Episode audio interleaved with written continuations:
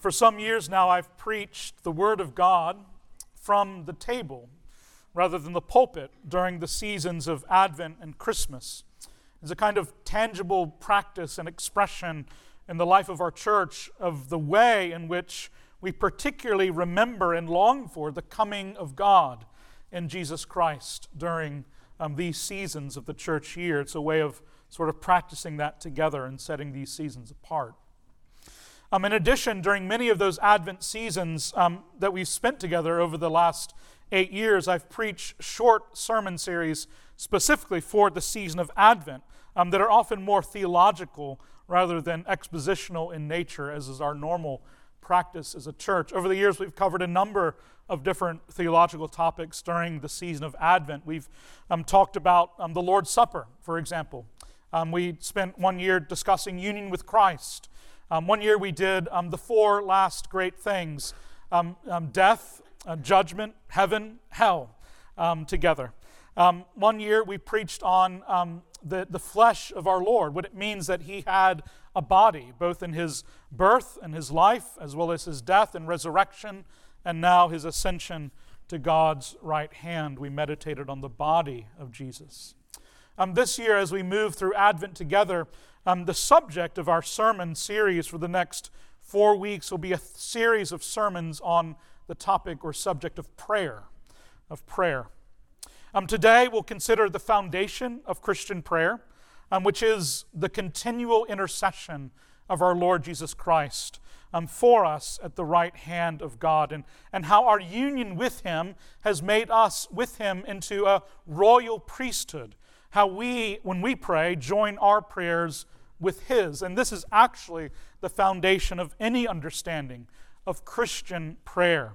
Um, in other words, we'll consider how it is that it's impossible to talk about Christian prayer without speaking of Jesus as the one who leads us in prayer, the one who is the great prayer to the Father, who is always praying for us and invites us to join our prayers with his.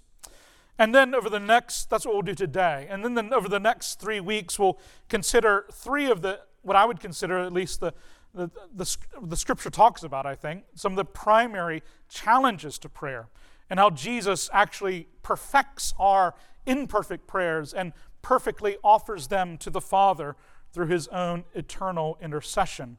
Um, for example, next Sunday, we'll consider the infrequency of our prayers, how intermittently we pray, and how Jesus perfects that and teaches us to pray always with him, living a life of constant prayer. We'll, we'll talk the following week about the smallness of our prayers and how Jesus teaches us to ask for remarkable things, for big things in his name, and offer those prayers to the Father. And then the last Sunday of Advent, December eighteenth, we'll consider how frequently we grow impatient in our prayer and how Jesus teaches us and actually enables us to pray with persistence, to pray without giving up.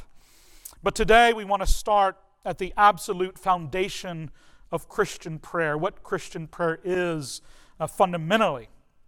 And that is that we must understand that prayer is not some kind of thing that we stir up within ourselves, not some kind of spiritual practice or feeling that we, we initiate, that we have to start, that we have to, that we have to do on our own.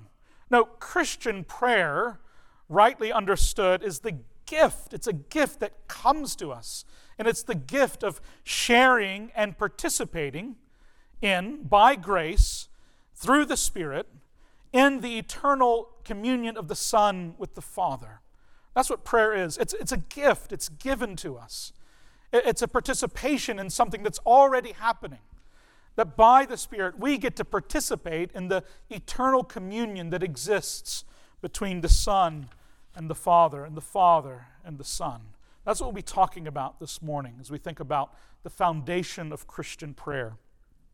We've already heard this morning from Exodus thirty-three, where the Lord spoke to Moses face to face as a man speaks to a friend, um, while Israel stood outside the tent, forbidden to enter in. And that's an interesting thing, because in our Lord Jesus, we don't stand outside the tent. No, Hebrews makes it very clear that we go into the Holy of Holies, into the presence of God with Jesus in a way that Israel could not go with Moses or with Aaron. Now, we've heard also from Romans eight, where Paul teaches us that the, the Spirit has been poured out into our hearts.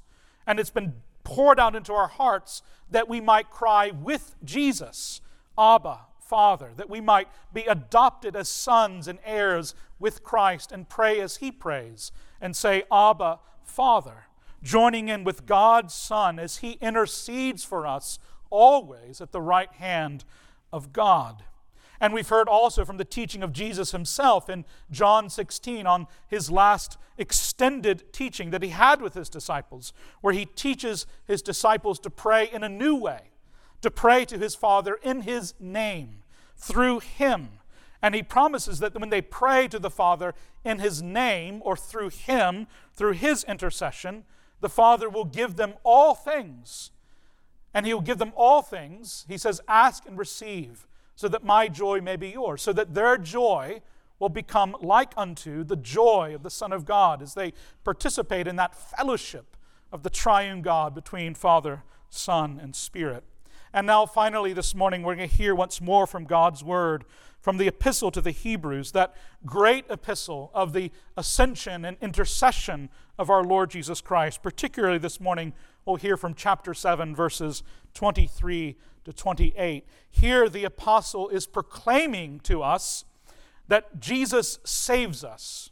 And that is a, it's a present tense verb, that he, he is saving even now. To the uttermost, the apostle says, all who draw near to God through Him. And how does He do that? He does it because He is living forever in God's presence and making intercession for all those who come to God through Him. Listen now once more to God's holy and inerrant word this morning from Hebrews seven, beginning in verse twenty-three. The apostle writes and he says, the former priests were many in number because they were prevented by death from continuing in office. But He, that is Jesus, holds His priesthood permanently because He continues forever. Consequently, He is able to save to the uttermost those who draw near to God through Him, since He always lives to make intercession for them. For it was indeed fitting that we should have such a high priest, holy, innocent, unstained, separated from sinners, and exalted above the heavens. He has no need, like those high priests, to offer sacrifice daily, first for His own sins and then for those of the people, since He did this once for all when He offered up Himself. For the law appoints men in their weakness as high priests, but the word of the oath, which came later than the law, appoints a Son who has been made perfect forever. Thus far, the reading of God's Word. It is absolutely true, and it is given to you, friend, because your Father in heaven loves you. Let's pray. Heavenly Father, I ask now that the words of my mouth and the meditations and thoughts of all of our hearts gathered in your presence would be found pleasing and acceptable in your sight. And I ask this through our rock and our Redeemer, our high priest, our Lord and Savior, Jesus Christ. Amen. I think it's probably fair to say that many of us have what we might describe as a complicated relationship to prayer. I doubt there's many other subjects a pastor could bring up that might make us feel more guilty than prayer. Evangelism might be one, um, but but prayer um, is certainly up there in terms of um, the kind of complicated things that we feel. Um, we know that prayer is both a duty and a privilege for the Christian, but many of us are haunted by the sense that we don't really pray as we should. That we really don't.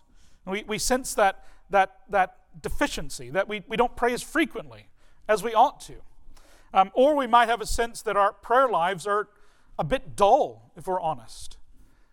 We know it's hard to pray for the overwhelming things in our lives or our world that seem impossible for God to actually do something about. And so often we stick with small prayers.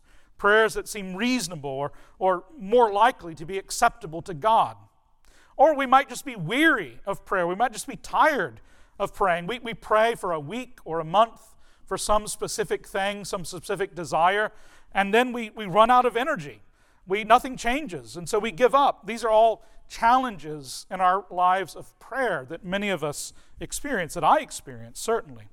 And in response to these challenges, I think it's often tempting to look for new techniques, right? That's what modern people do. We're the people of, of, of technique. Uh, new techniques of prayer, or or embracing new internal commitments to prayer, and, and thinking that somehow these things are going to fix the tension that we feel around prayer in our lives. But I'm convinced that much of that tension that we experience with prayer is not fundamentally because of some kind of practical deficiency in our techniques or our intentions, but rather it's a theological deficit that exists. I think often we struggle to pray because we don't imagine prayer as it actually is.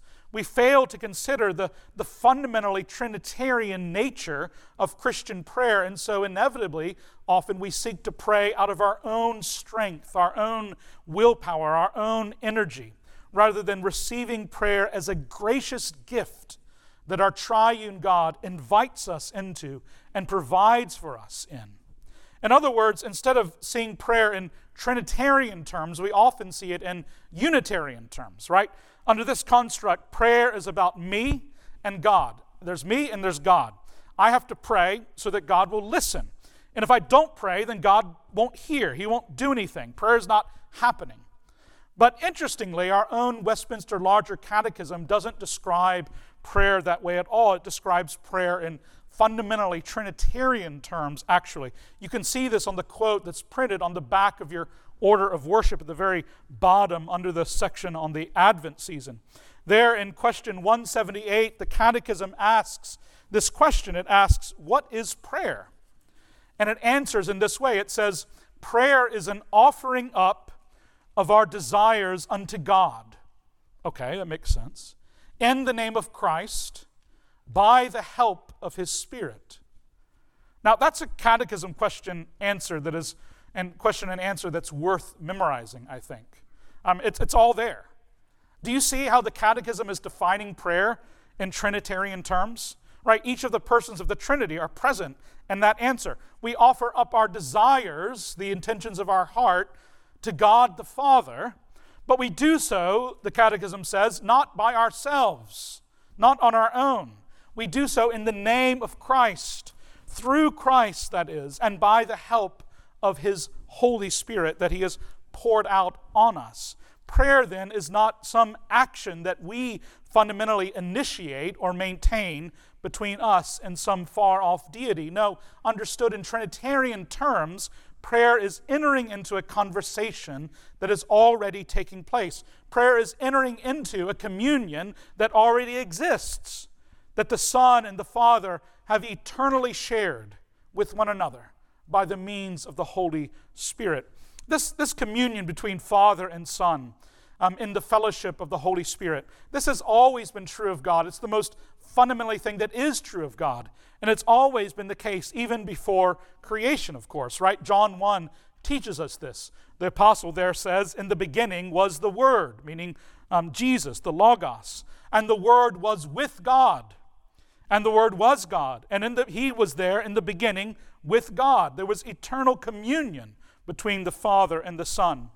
Genesis one follows up on this. We, we see the Trinitarian nature of God. When, when Genesis one, God says, let us make man in our image, after our likeness, right? There, there's already that Trinitarian fellowship between Father, Son, and Spirit. You see, the Son always knew perfect communion with the Father from before the very beginning of time.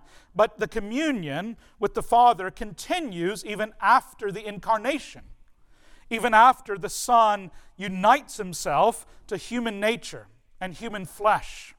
You see, at His baptism, we see this clearly. The Father is there. He's speaking to the Son, and He's pouring out His Holy Spirit on the Son. He's delighting in His Son. He's calling Him His beloved. And all through His life, Jesus, the Son, returns that love and communion and fellowship to the Father. Remember how He delights in the Father always throughout His ministry. I and the Father are one, he tells the Jews in John ten. And then in John eleven at the tomb of Lazarus, he says, "Father, I thank you that you have heard me. In fact, I know that you always hear me."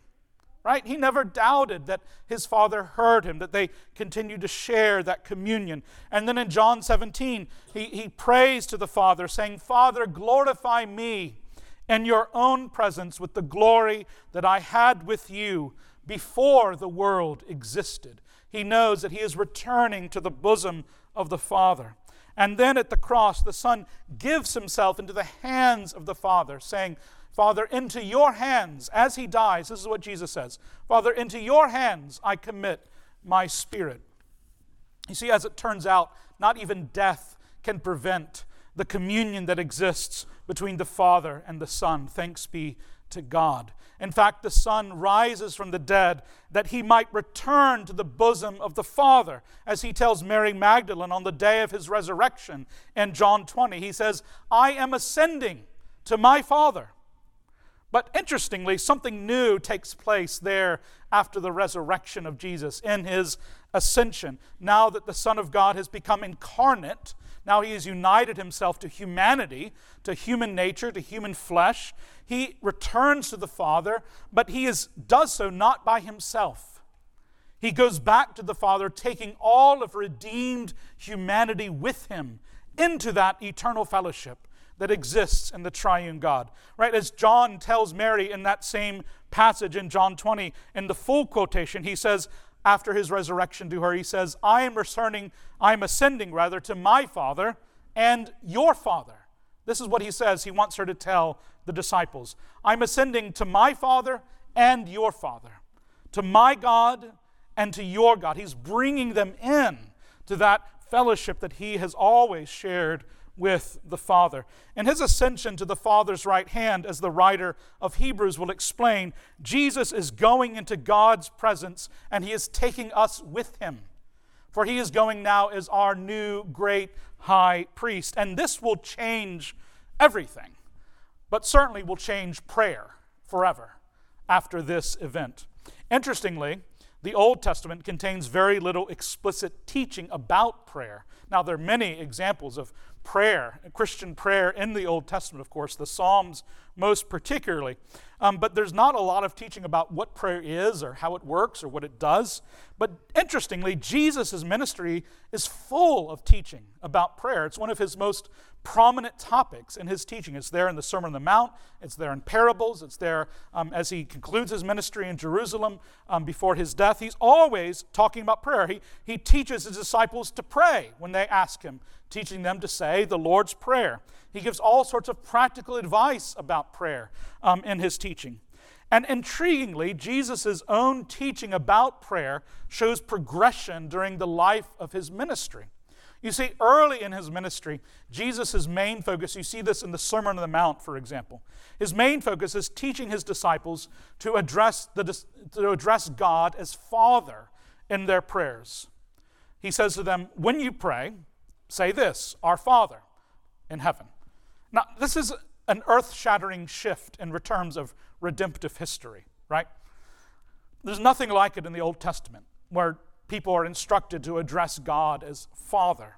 But Jesus is doing this. He's, he's beginning to invite them into a new kind of relationship with the Father, trusting that the Father loves them and that he's going to give them good things, that they should pray to him with that name on their lips. But then, later in his ministry, at the end of his earthly ministry, in the Upper Room Discourse in John, John thirteen to seventeen, this is Jesus' last recorded extended teaching with the disciples before his ascension.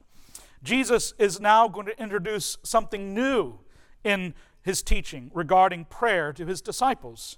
And that is, he's going to teach them that the way in which God is their Father is through him. That they actually go to God as their Father through him, as the eternal Son. I am the way, the truth, and the life, Jesus says to them in John fourteen. And no one comes to the Father except through me. You have to go through the Son to participate in the life of the Father, to, to name him as your Father. And six times in those four chapters, Jesus teaches the disciples to pray in His name. It's the first time in the Gospels that He does this. Again and again He says, when you pray to the Father, pray in My name. Whatever you ask of the Father in My name, He will give to you. Ask whatever you would in My name, and I will do it. There's this emphasis at the very end of John that Jesus gives to His disciples of praying in His name. Can you see that Jesus is laying the groundwork here for in His teaching and prayer? What is He doing?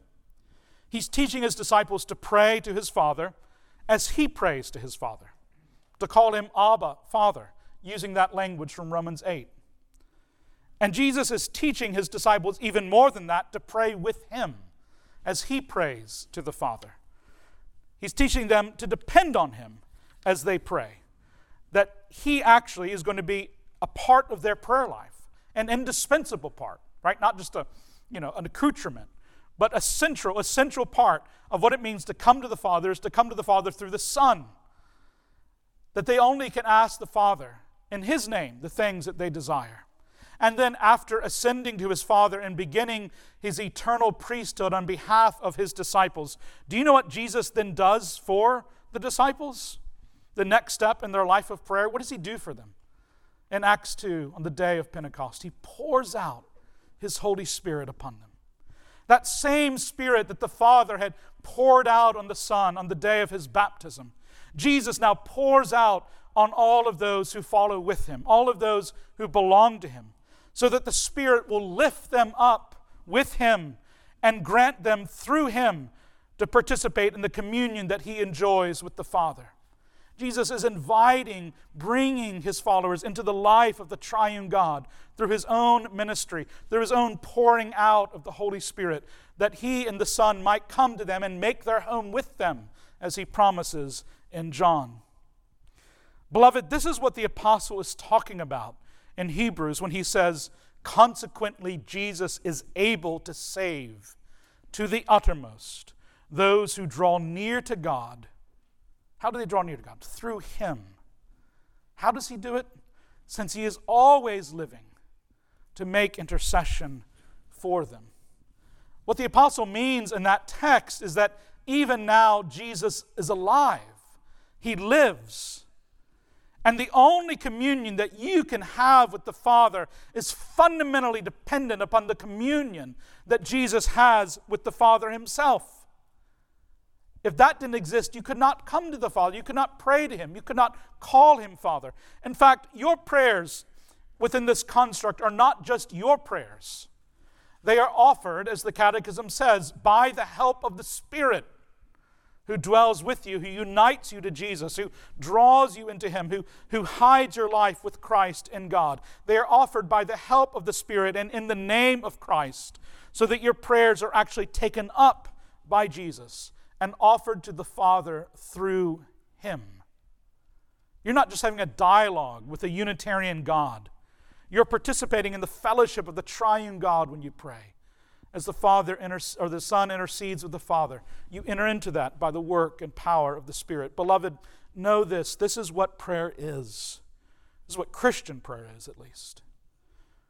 Christian prayer is the gift of sharing and participating by grace through the Holy Spirit in the Son's eternal communion with the Father.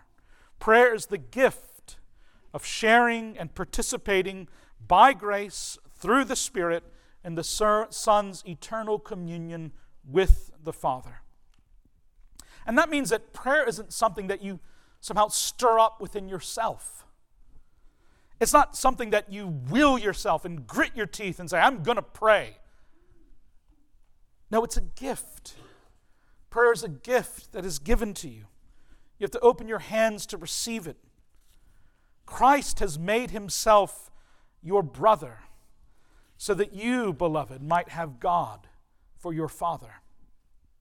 And He has poured out His Spirit upon you so that you might share in His eternal life now at the Father's right hand.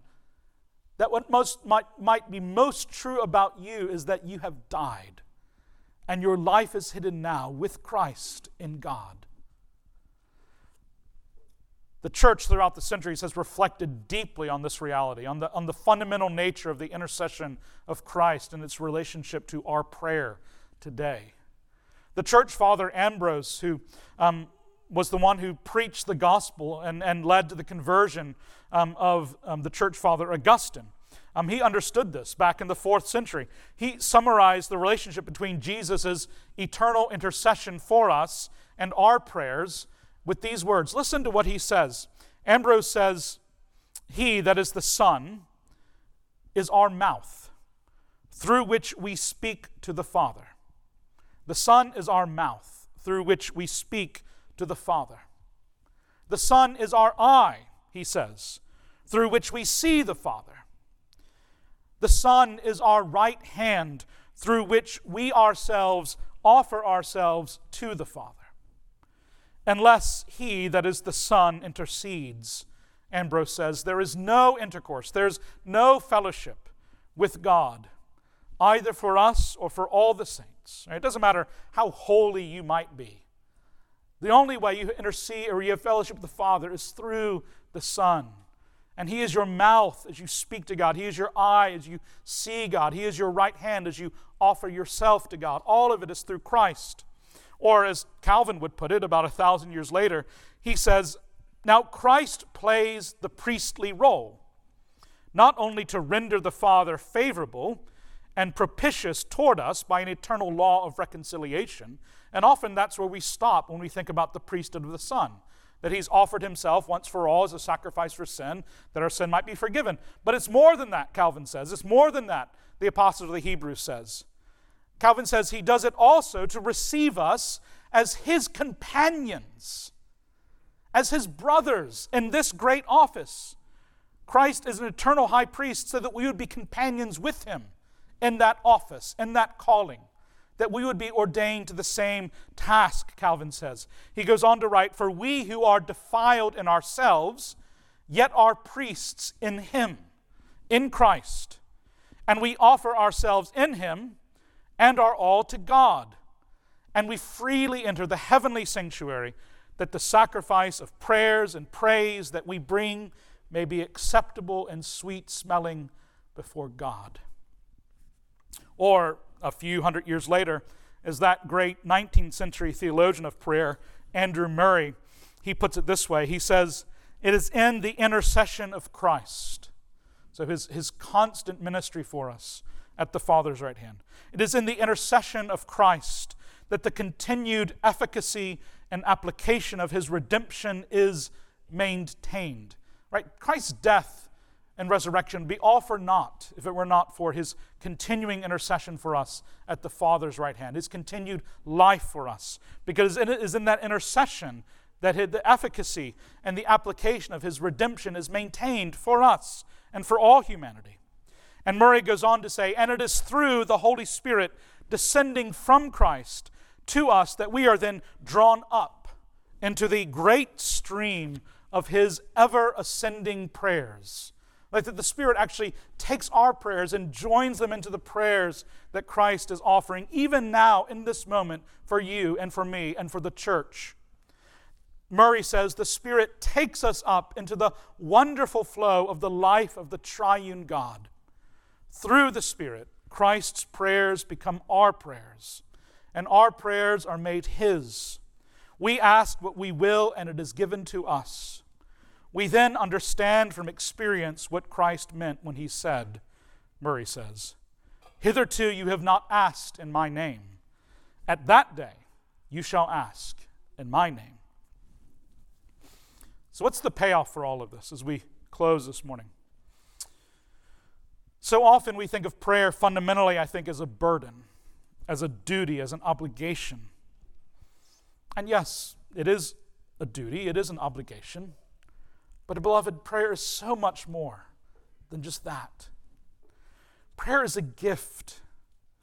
It is the gift of participating through the Holy Spirit in what Christ has done and is now doing as he draws us into the communion that he shares with the Father.